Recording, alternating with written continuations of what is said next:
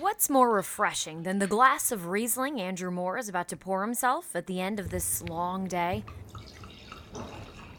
His schedule. I enjoy being home in the evenings. I enjoy being off on the weekends, to have holidays off. Um, I mean, Thanksgiving weekend coming up, I'm off Wednesday through Sunday. That's that would be unheard of in a restaurant. That he knows from experience. He spent more than a decade working in the industry, most recently as the manager of an upscale casual locally owned spot in Clayton. But in the last year, he's experienced something else normalcy. People that have careers and families and lives uh, get, are afforded perks at regular jobs that they don't get in restaurants. He now works for a company that handles, manages stores, and moves wine, mostly private collections. Sounds pretty cool, right? But he might never have left the industry if he wasn't tossed out of it, getting laid off last spring when the owners of his restaurant had to make some tough cuts. Was uh, unemployed for about three months, and then I knew that at some point I, I knew the uh, benefits were going to stop. So I need I knew I needed to, and plus I was getting bored so I needed to, to get a, a, new job. And so it was either go back into restaurants or try to find something new. Like millions of other Americans, he decided to try something new. So, what's the restaurant world to do about it?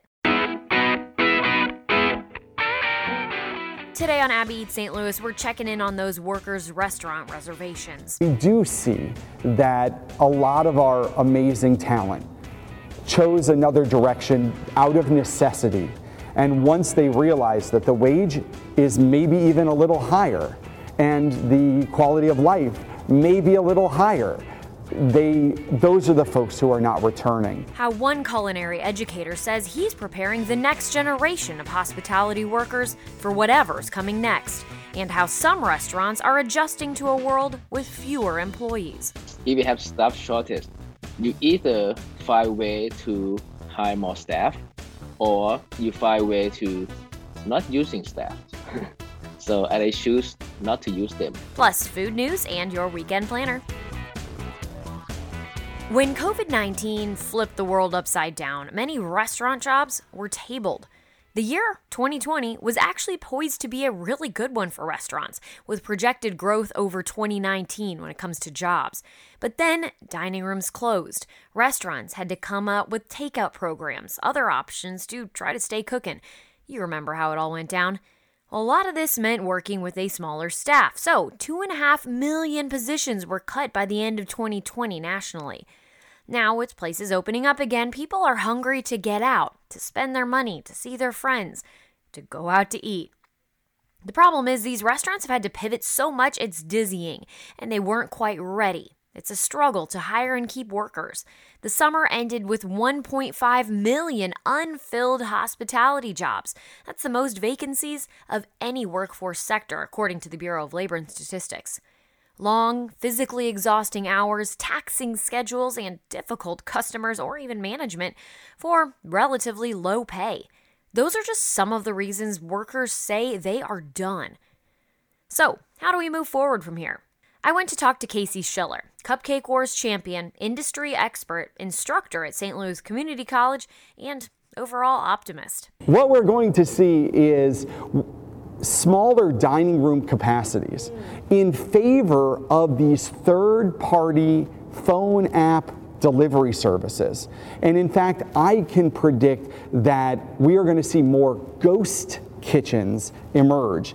Ghost kitchens don't have a dining room. They are set up specifically for these third party delivery food apps. So, therefore, the capital that's needed to start one of these industries and one of these restaurants is minuscule compared to finding real estate, getting everything that's needed up and running, buying tables, finding staff both front and back of house. Now you can do a really killer menu that no one would see your kitchen. You can do it with a smaller footprint, a smaller staff, and virtually no front of house um, interaction with the guest. So you are still seeing those romantic restaurants that are perfectly poised for you to get in and dine. They're still doing a high level of food. Their servers have been with them for a long period of time and know that service excellence that the customers are wanting. I think where we're seeing um, the fast casuals will always be there, mainly the chains. The chains are not going to uh, go away. I think we see in the fast food brackets, Many of the dining rooms will not reopen. They are in favor of that drive through mentality because it's efficient and they don't need additional staff to clean up after the guests themselves. Some of the best people I know work in the hospitality industry. They're warm, they're welcoming, they're ready to have people back.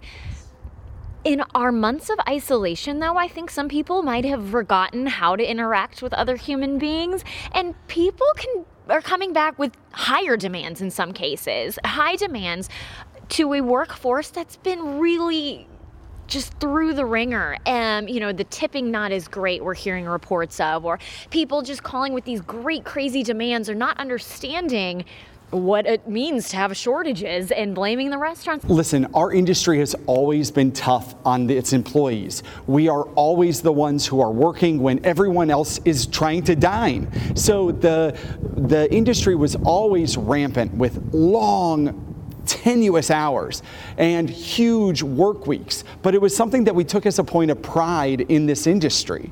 Now we're seeing that the guest's expectation is having to change. And I think that that's one of the most critical pieces is that if you are the one going into a restaurant, it is not the same restaurant that you dined in two years ago. So your level of expectation needs to be slightly modified. You should still expect extraordinary service by the folks who showed up to work.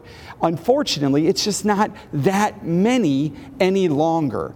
And the restaurateurs, the owners, are having to make do with far less huge increases in the food pricing, huge increases in our labor costing because we do need to afford an, a, a livable wage.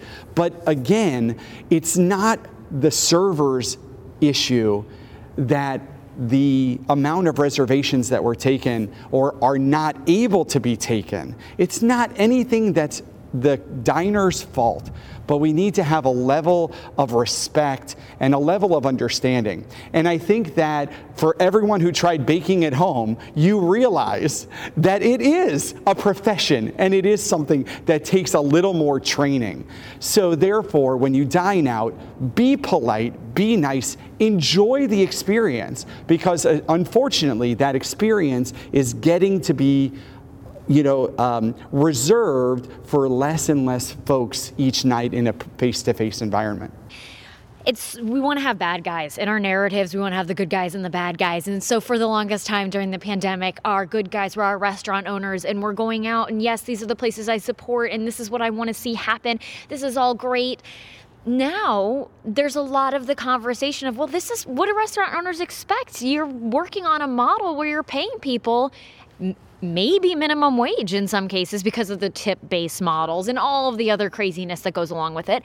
And what we were talking about before we started recording here is that we all experienced a little bit different lifestyle in the last year and a half, almost two years now. And for some people, working on their feet, dealing with customers, carrying heavy trays of food, or preparing things just isn't on their radar anymore. So, who is it going to be then that the restaurant owners can call upon and or what are the restaurant owners going to have to do is this this great restaurant worker strike of 2021 that we're just witnessing right now some well, long I have needed to tell change? you that our job board here at St. Louis Community College is chock full. We are generally the first line for folks advertising um, job opportunities for our recent graduates in that um, line cook to ready to be the sous chef mentality. What we're seeing as well is the need for quick expedited learning for those prep based jobs, for the fundamental based jobs. Again, this industry, you can have a myriad of past experience and meld into the hospitality world with, with ease, and then the success trajectory is, is yours. Where we also saw is people enjoyed being with their family and not being away from the dinner table. Um, instead of serving, they became the ones who were serve, servicing their family. And it really, um, we do see that a lot of our amazing talent chose another direction out of necessity. And once they realized that the wage is maybe even a little higher and the quality of life may be a little higher, they, those are the folks who are not returning. But at the end of the day, the hospitality mindset is one that's deep rooted inside, and it's that, that wanting to give back. And we're seeing our numbers in our enrollment of students wanting to learn, and we're getting a lot of career changers. Because once again, in the pastry world, in the hospitality management world, in the culinary arts world, the passion that you have for cooking or the passion that you have for excelling on an experiential dining perspective that's what will bring you joy. And there really is still no better joy than seeing a plate that comes back to the kitchen completely licked clean. You know you did your job well, and this hospitality industry gives you that instant gratification. You know you've been eating at home for too long if you lick your plate clean at a restaurant maybe, but I've been tempted. So all of this being said, like you're 100% right because I work at a job that frankly journalism is another one of these industries, right? Where there I'm a one-woman camera crew. A couple years ago, I would have had all sorts of people here working with me, but we're doing more, but there is a passion but there is also the reality of things. And so when it comes to do I love my job? Yes, but when I would were to if I were to entertain an opportunity from somebody else, I'd say, "Okay, well, what are my benefits? What am I getting paid? How are you going to make my life better?" So what are some of the things maybe you're hearing from your students either recent, current, or any other connections that you have out here in this industry? how are they talking about wanting to make the most of this opportunity for themselves to be able to be both following their passions, and also putting food on the table, if you will. Absolutely. We see that the restaurant mindset has changed. And those employers who unfortunately are using an outdated model of not providing a livable wage, we're seeing those restaurateurs impacted the most. And unfortunately, it's the restaurants who are realizing that this and your people are your most important asset. When you invest in that, your diners will receive better service because the folks providing it are happy. And yes, it becomes, again, a diner's expectation change because with paying higher wages, the check average and the price of your entree are going to rise. But throughout the past five years, food prices have increased probably upwards of between 40% and even 120%, especially on certain ingredients. And yet the the check, the, sorry, the menu price remained the same for many of your favorite dining establishments. And you didn't realize that they were taking losses by providing something that is their, their everyday bestseller. But now we're going to start to see pricing increases. And that is just bettering the lives of those folks who are serving. And that's the best part is when you can impact that person because by you dining, you are now making their career path viable. And I think that we're seeing that mentality is changing. And we see from the mass, you know, huge coffee houses that are everywhere now providing $23 an hour, we are seeing a huge shift in the way it used to be and the, frankly the way that all of us in the industry were brought up. It is such a different mindset. Change, like fewer people actually handling change or money at all. While skilled jobs like management and in the kitchen will be hard to automate, Shiller expects more and more screen time when we leave the house, even after this pandemic. Think about self checkouts at stores. At first, they were super weird, and now they're kind of the new normal. Well, those screens, those computers, that automation is coming to the food world too. QR codes are kind of like the new wait staff. You might find restaurants with them on the table leading you to an online ordering system, only talking to servers once your food is being delivered, perhaps to refill your drinks. Fast casual places are particularly well primed for this, and not just the chain places anymore. At Zenwich in the Central West End, most customers order online ahead of time from home or for delivery. They're a big lunch spot, but even if you walk in because you just decided to stop by and didn't order from home, you'll walk up to a computer. The nimble staff of two to four people at a time instead is really focused on getting the food made and the order out. If you have staff shortage, you either find way to hire more staff or you you find way to not using staff. so and I choose not to use them. I Zoom chatted with owner Chai Pluntham the same day he opened an additional Zenwich location in the Chicago area with the same point of sale program. He's also owned Blue Ocean Sushi on the Delmar Loop for about 13 years, where the dining room is still closed. He says his system at Zenwich means better, more equal pay for his staff and better service to his diners who can place their order directly with the kitchen. I like the the environment that everybody help each other, that get the job done, and not like this is my job, that's your job. I I I, I don't like. I like people who like we are team. We need to get today done. We need to make today better and we share whatever we we we, we earn. I think that that better environment for me.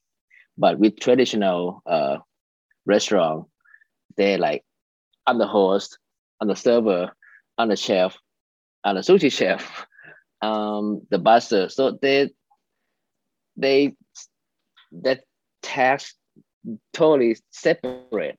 They focus on whatever they they have. Some people have a lot of responsibility, like chef, of course, ordering, prep, this and that. But server don't have a lot of responsibility. Just make sure the table clean and try to sell stuff. And still make a lot more money than chef. That I mean, I'm not saying anything wrong. I'm saying this is what traditional restaurant because that's how I grew up too. I used to be served for many years until I get to this point, and I totally understand the the, the industry. That's how it is. But what I'm trying to do right now after COVID is put equality in into every position, everybody helping each other. Done. My last question for you is just the word hospitality. People say that hospitality is about people and interacting with people. And in this effort to you know cut costs and make the restaurant a little more streamlined as a business you've gotten rid of some of the people aspects of it. So do you believe hospitality is really about people? It's still about people. We put care into the order. When we make food when we make drink we put care into it Back in his Benton Park home, Andrew Moore sips on a full glass of Riesling and comes up empty when I ask, Has there ever been a time when he regrets leaving the industry? Thinking about its future, though, Moore hopes for more humanity and hospitality, even if it means fewer humans. Maybe a de- instead of trying to find the staff that suits what you want to do, maybe do what suits the staff. And he reiterates that while times may be demanding, he says, customers, we don't have to be. Just treat people like you'd want to be treated.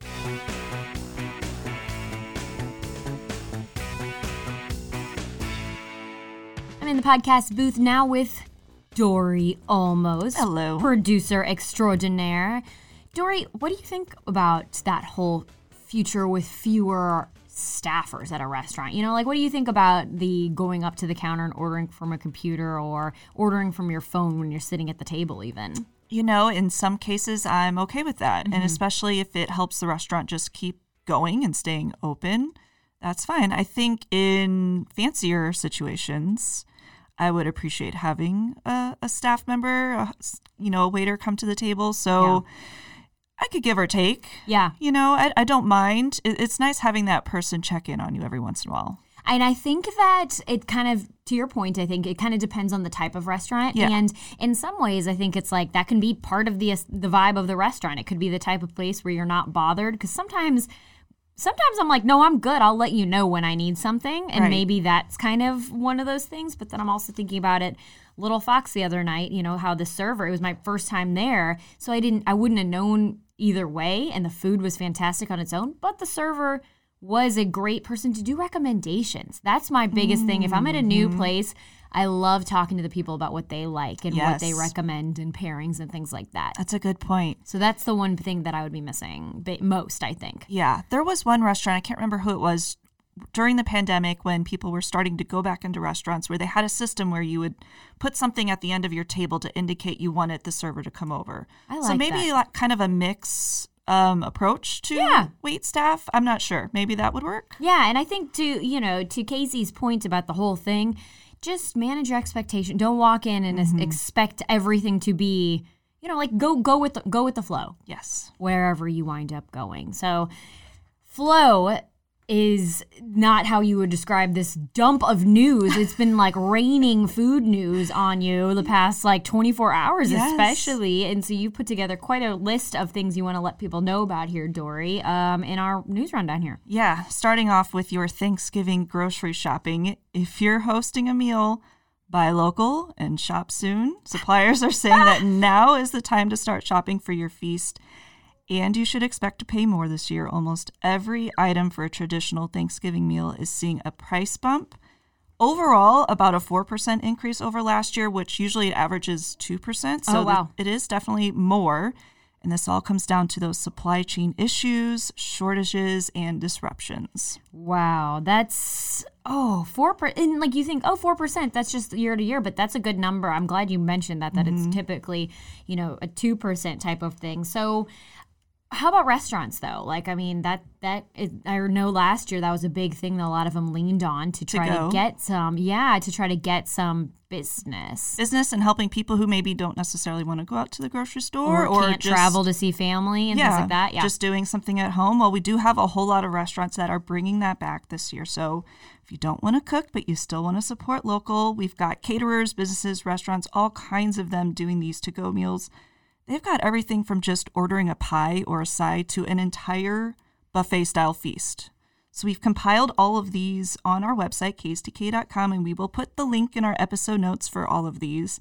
But for some of them, you need to have your pre-order in by next week, and that's why I'm mentioning this. I'm now. getting so anxious right now. I know, me too. This is supposed to be my first uh, co-hosting of a Thanksgiving with the fiance's family, and I am stressed. No pressure. No pressure, just a lot of wine. Here's the thing too with doing a food podcast, people expect a lot more. They do, and I say here all the time. I'm like, look, I'm not a cook. Like that's why I like uh-huh. going out to eat so much, is because I don't love cooking. Exactly. So I don't know. Maybe they'll be surprised by this fantastic feast I prepare, quote unquote, prepare. If you need a little help, If I um, need a I little help. I won't tell on you. I love that. Well, help is something that is on the way for so many people who are just like, you know, it's a tough time of year, and Mm-hmm. the Boy Scouts always do this fantastic effort. I heard that this is the biggest food drive ever, or like in the country Yes. every year. So the Scouting for Food drive put on by the Boy Scouts started here in St. Louis in 1985 or 86, and it's has since grown across the country. Mm-hmm. So, yay, St. Louis! Another great thing that we're known for here. But yeah, this is the biggest one in America every year, and it's coming back to the St. Louis area again this year. So last year they had to put it on hold because of the pandemic, but you can expect to see those famous blue bags on your doorstep and front door again this weekend. They'll be going out there to distribute those bags. So then after this weekend, you have a week to collect your donations, put them in those blue bags, and place them out on your for- your front porch. I think it's November 20th, the following Saturday. They'll come back to collect all of those. Cool. Um, yeah, and, and all of those canned foods and non perishable items that you give benefit local food banks throughout the St. Louis area. And it's not the only way you can give, of course. This one uh, gives back too. Yeah, this one um, is a big popular one. Yeah. Schlafly bringing back its canned food drive. So from now through the end of November, donate canned foods at all Schlafly locations. Two cans of food equals one can of beer. You can donate up to 12 canned food items for a six pack. Heck yeah! Um, switching gears now to talk about one of our restaurateur friends who we featured on the podcast last year, beginning of 2020, when we were on very different, a very different course, turns out uh, Zoe Robinson has changed courses as well. Yes, so she just announced this morning, we're recording on Wednesday, that she has sold her three Clayton restaurants, Bar Les Frères, E Fratellini, and Billie Jean. She sold them to a friend and art leader, Susan Barrett. Um, she said that Susan plans to incorporate her design aesthetics while continuing Zoe's legacy. Zoe these days is spending most of her time in Aspen, so Oh, she's good for her. yeah not really spending a whole lot of time here. She wrote in a news release that, like most people, especially those in the restaurant industry, she took time to reflect during the pandemic and evaluate her own happiness and growth. Um, but she is very confident that she has found the right person to continue what she started in Clayton. Um, Susan said she wants to keep what makes those restaurants special, but then add in some of her own touches. She equated it to we're just putting on a different lipstick. at least that's the case at a couple of the restaurants. Billie Jean will change concepts, and all of those restaurants are going to start reopening next year. And Billie Jean, if I remember correctly, it was kind of an uh, homage to her parents with the name. And so um, it makes sense for it to change concept. And it is kind of a small space right there that is a fun space to be able to, for Susan now, to be able to put her own Her own touch. in. Yeah, absolutely. So it's good to see that they are reopening because that is such an, a nice on that street right there in Clayton on Wydown. That is so like perfect, Mm-hmm. and part of that is because of everything Zoe's built. So I hope she enjoys her time in Aspen Yeah. now. Good for her. I'm gonna eight twenty. I want to read you how I because I forgot that it's good news. I want to redo my transition because I said bad. So I don't think it's I don't think it's fair to Susan to say it's bad. So all right, we also have some new details about a very fun win to talk about. We love a St. Louis win. We love it. And I'm here with it. Serving up not one, but two. How about Two! that? Two wins. Yes! We have two St. Louis winners in the World Food Championships. What? Yeah. So High Point Drive-In was crowned Best Burger. And Old Hickory Golf Club's chef Jack McMurray won World Bacon Champion. Burgers, bacon. I'm literally Oh getting so hungry right yes. now. These two need to do a collaboration. oh, yes. yes. Okay, you heard it here first, people. Yeah. So they had to go through a couple different rounds to make it to the finals. McMurray's winning dish was okay, that, this is a mouthful here a bacon wrapped and chocolate lined pork belly over a bacon chocolate chip pancake. How good does that sound? Sweet, savory, breakfast, lunch, dinner? I think it sounds like so much. I want to know how big the portion is. Because that sounds like know. something I could take like four bites of and then just like keel over and just like a food coma. Like I Yes. just be like, wow. But no, the tr- and I love pork belly and chocolate with that sounds really good actually. Sounds very interesting, right? Mm, okay, how about high point? So High Point, they used a riff on their cowboy burger. Okay. So there were a couple stipulations with theirs. They had to use impossible meat, so the kind of uh, vegan, vegetarian Yeah. meat. And they also had to incorporate Boulevard beer. So they took the Boulevard beer, the Saison, I think, Mm-hmm. um, and they worked it into a cheese sauce. Ooh. So basically, it's their cowboy burger, but a vegetarian option of it. But it looked huge. And of course, they did it up big. It had like Oh, onion yeah. rings and all kinds of things stacked on it. And that Ooh. won Best Burger. Oh my god, that sounds so good. Yeah. I we had what did you have a Kit Kat bar and a bag of popcorn, Smart Pop before starting this episode. We really owe ourselves some bacon wrapped pork belly chocolate chip pancake burger onion Oh my beer. gosh. Let's go right now. Right now. All right, we're done. Pause. I'm just kidding. No. Okay. Dory, hey, what's the best thing you had to eat this week? Uh, mine's a St. Louis classic. Um, Jason has some family in town this weekend, and whenever this particular family member comes in town, we go to Ted Drewes. Yeah. The last couple times we haven't been able to make it for other like planning purposes, but this time we made it and I got my go-to with a twist. So I always get Oreo. Oreo concrete is my go-to. But my sister-in-law was there and she's like, "You need to get it with chocolate." And my mind was freaking blown. You were like, what? I've been St. Louising wrong this whole time. How, how have I not done this before? So I got a chocolate Oreo concrete, and it was delicious. Oh, that sounds really good too. And the weather was perfect to have family in St. Louis. Oh my gosh. I'm lo- like this is a fall that I'm here for. Like this is oh, I love this weather lately. That's Yes. awesome. Um mine was not St. Louis, but it was New York. It was Have you ever had a New York sour? I don't think so. So it is a cocktail that um, I tried to make during the pandemic, like or you know during the shutdown. So it's um, rye whiskey, lemon juice. Um, and I kind of want to show you a picture of it here. It's kind of like a whiskey sour because I was getting Okay. kind of tired of the regular whiskey sours there. But it has rye, it has lemon juice, simple syrup, and you actually pour a little bit of red wine on the top. Oh, interesting. And the way you do it, I'll show you the picture of the one I had because I made them during the pandemic and I was like, ooh, this is really good. Like, I really liked that. Um, tried it at Brennan's. Whoa. That's like with lighting effects added. That's but you very see, pretty. Mm-hmm. yeah, see how there's like a little red wine like floater at the top. So you pour it into a spoon over, like you pour it over a spoon to make it so that it kind of drizzles over the top. Yeah. And it's just kind of nice because it's not terribly sweet, but it's also not like super intense. Like it's still nice and sippable. Um, but my favorite thing about it was ordering it at a restaurant or at a bar, in this case, Brennan's, and being like, hey, I did an okay job with this cocktail I'd never tried before, making it at home. Now having it at a cocktail bar, I can do okay. yeah, you can do all right. It's a very pretty cocktail, though. It so, is- the very is. least, if you want something for Instagram, that's a good one. so, this weekend, we are, as we mentioned, very much into the fall here in St. Louis. So, we're talking about the weekend of September, um, November. November. I'm going back way too far. November 12th through 14th.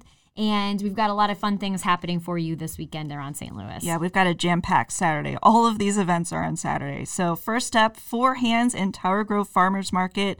Remember last week I said the farmers market was it was their last regular season one, but mm-hmm. they have some other ones up their sleeve. So this is one of those. They're going to be at Four Hands this weekend for the end of season market. It's going to be happening at the brewery from 8 to noon in the parking lot.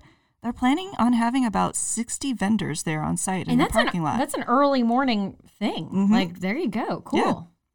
Wow. What? I, I might need to set my alarm on Saturday morning. um, again, as you mentioned, it's a jam packed Saturday, and it is going to be a jam packed Cedar Lake Cellars in Wright City with the world's largest food truck rally. So, the organizers behind a Guinness World Record food truck parade they're bringing this event to the St. Louis area.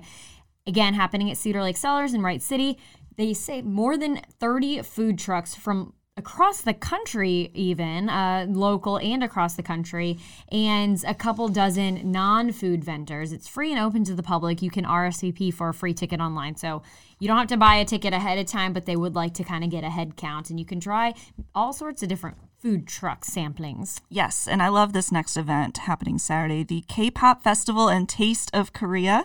It is the biggest K-pop festival in the greater St. Louis area. It's hosted by the Korean American Association of St. Louis.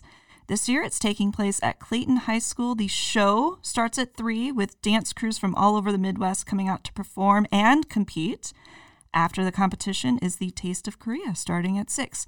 Tickets for the whole event range from $10 to $25 and you can reserve online ahead of time or get them at the door, but I believe it's cash only at the door. And taste of Korean food. Oh man, that mm-hmm. sounds so good. Mm-hmm. And then just as we think we're really in the fall and getting cozy here, we're looking at the winter, but that's mm-hmm. okay. This is one of my favorite events every winter around the St. Louis area. The Garden Glow at Missouri Botanical Garden. It's kicking off for the public on Saturday, continues nightly through January 8th. More than a million lights all around the botanical pretty. garden. Uh, fun new experiences, they say, and traditional favorites, including the s'mores, festive drinks, the photo ops. Tickets are required, and it's highly recommended you buy online reserve ahead of time. And I also highly recommend stopping by the drink stand. Yes. Their boozy hot chocolates and things like that are like my favorite things ever. Yes. I need to calm down about it, but I'm excited. I'm going Sunday, Dory. You are? Already planning on it. Oh, I'm jealous. So if you see the jolliest of elves bopping around on Sunday night, it's me. Ooh la la. Ooh la la. Ooh la la. Abby Eats St. Louis is a Five on Your Side production. I'm Abby Llorico. And I'm Dory Olmos. Please make sure you're subscribed to the podcast. We have a special one coming for you next week ahead of the Thanksgiving holiday. And listen to us while you're driving around town, uh, going and picking up all your Thanksgiving things because as Dory mentioned, it's time to be shopping, people. Leave us a rating and review. Let us know where you're listening to us. Tag us in your pics. We're at Abby Eats St. Louis on Instagram. Have a fun weekend. Pace yourself this Saturday, St. Louis, and seize the plate.